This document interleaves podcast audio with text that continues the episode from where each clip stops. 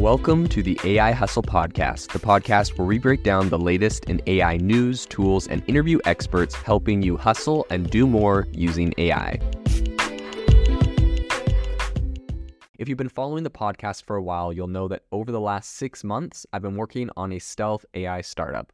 Of the hundreds of projects I've covered, this is the one that I believe has the greatest potential. So today I'm excited to announce AI Box. AI Box is a no code AI app building platform paired with the App Store for AI that lets you monetize your AI tools. The platform lets you build apps by linking together AI models like ChatGPT, Midjourney, and ElevenLabs. Eventually, we'll integrate with software like Gmail, Trello, and Salesforce so you can use AI to automate every function in your organization. To get notified when we launch and be one of the first to build on the platform, you can join the waitlist at AIbox.ai. The link is in the show notes we are currently raising a seed round of funding. If you're an investor that is focused on disruptive tech, I'd love to tell you more about the platform.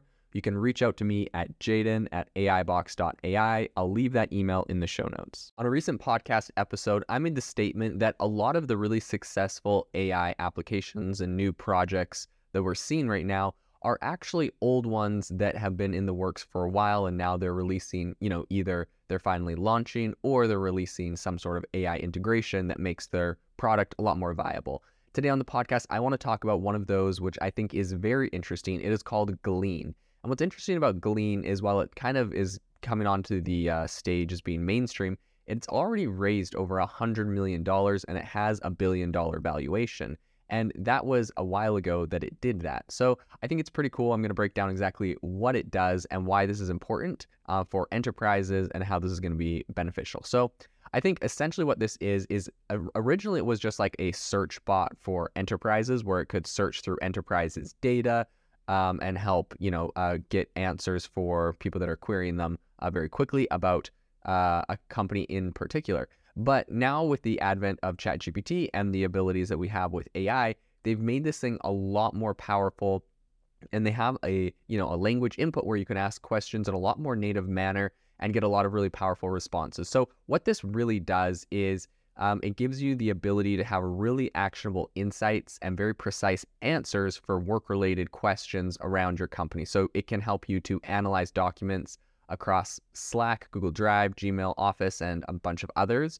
It can then help you to compile all of the insights from that data, um, and then it can answer your questions using internal information. So I think uh, one thing that is really great about this company is that it makes sure it does not use your data to train its algorithm. Obviously, that is pretty critical for companies nowadays, and even ChatGPT and OpenAI have products that help you do that, uh, partnering with Microsoft Azure.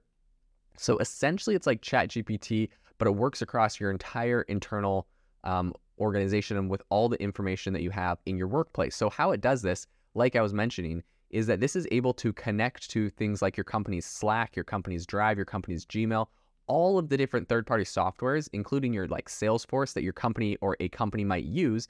It has all of that data integrated uh, or collected through an API then you're able to query that data. And they've done a couple really interesting things with that.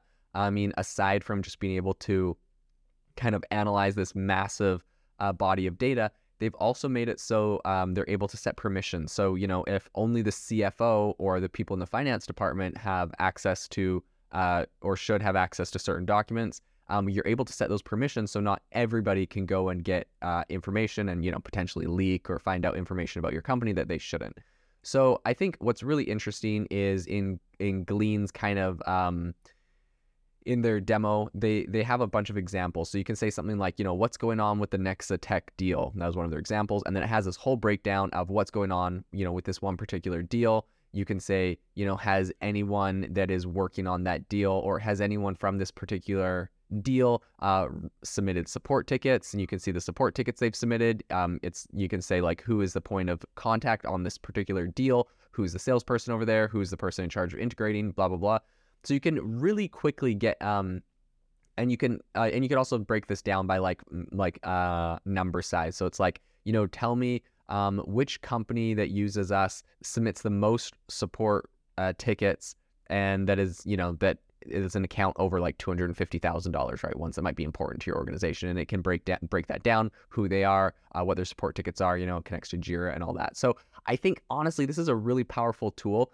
because um, coming as someone that uh, you know, my first job working at a uh, at a corporation it, there was a lot of time that I spent um, trying to figure out, you know, who is in charge of what at a company, uh, where to find, where to access different files, getting caught up to speed. And I think this really brings down the entire onboarding process for people um, because any questions you might have about an organization, who's in charge of what, what's going on with what deal, um, you can really quickly grab that information here and report it. And in addition to that, a lot of uh, my first, you know, that job I mentioned, a lot of uh, what I was doing there was working on um, you know like doing reports and looking at you know what was happening with sales data what products were popular what products were being used what products were getting a lot of engagement on social media et cetera et cetera and having something like this where i could quickly query without having to download these massive spreadsheets or create you know complex pivot table tables and all sorts of things to, to extract the data um, this is a very very powerful tool in my opinion. So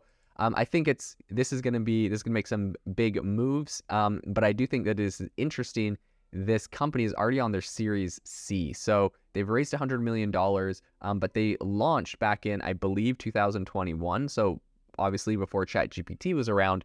And I think that they are just a really smart company that has uh, really quickly kind of grabbed onto this new technology um, and been able to help them scale it. So the company Glean Chat says that it's the only platform that works across apps and knowledge sources like Microsoft 360, Google Workspace, Salesforce, Jira, GitHub, and around. I think they have like a hundred other applications on there. Um, and they it also delivers answers that are personalized for relevance to each user, and they follow um, all real-time enterprise data permission governance rules, like I was mentioning earlier. So I think this is a very powerful tool um, for any organization and getting information. And I think this is just the tip of the iceberg. Uh, what they're able to get now is only going to uh, increase. The functionality is only going to increase. And I think in the next year or two, we're going to have some really, really powerful tools uh, within companies and outside of companies to get answers on some very specific stuff. One very interesting use case that I would love to see, I, I, highly doubt that we'll see this very soon, but something that I think this kind of technology would be really powerful for. Imagine um, number one, I think this helps transparency in a company immensely. You can get a lot of really interesting data and information uh, from your company without having to go through, uh, you know, long chains of command. But imagine if you had something like this set up with a federal government for whatever country that you live in, and imagine if you know unclassified data was all stored in here, and instead of having to go eh, here in the U.S., we have to do what are called these information. Um, it's the Freedom of Information Act, I think, where essentially you can a journalist can go ask for information on certain things, and the government's like uh, essentially they have to give you information on it. Now, a lot of the time they're going to redact, you know, if it's if it's classified, they won't, um, or they redact a lot of information on the report. So, for example, for uh, you know JFK, the president that was assassinated here in the U.S., if you ask for information on that, they'll send you a, a paper but uh, you know, half of it is redacted, meaning there's just it's just blacked out, and you they won't tell you like all the information in those reports. Um, so I think it would be interesting for a lot of more general things that aren't quite so highly sensitive. I mean, I'm I'm all for um, making everything avail- publicly available, uh, public transparency. But um, for for a lot of stuff that you know, there's not this big question of like, is this our nuclear secrets or something? I think this would be incredible in a federal government level if uh, citizens were able to, or journalists were able to go and query a database like Glean for the government, um, find out a lot of different information about it, and get a lot of different answers without having to go through lengthy chains of command. I think that would be very cool. The transparency would be awesome. But in any case, who knows if that or when that would ever happen. But we are seeing this in enterprises, and I think this is a very powerful technology and tool to continue following into the future. If you are looking for an innovative and creative community of people using ChatGPT, you need to join our ChatGPT creators community. I'll drop a link in the description to this podcast. We'd love to see you there where we share tips and tricks of what is working in ChatGPT. It's a lot easier than a podcast as you can see screenshots, you can share and comment on things that are currently working. So if this sounds interesting to you, check out the link in the comment. We'd love to have you in the community. Thanks for tuning in to the AI Hustle podcast. If you could do us a massive favor, we would really, really appreciate it if you could leave us a review wherever you get your podcast. This helps people find the podcast, it helps people know this is a good place to go, and we would really, really appreciate it as it helps us continue to bring on incredible guests and share incredible content for you to listen to.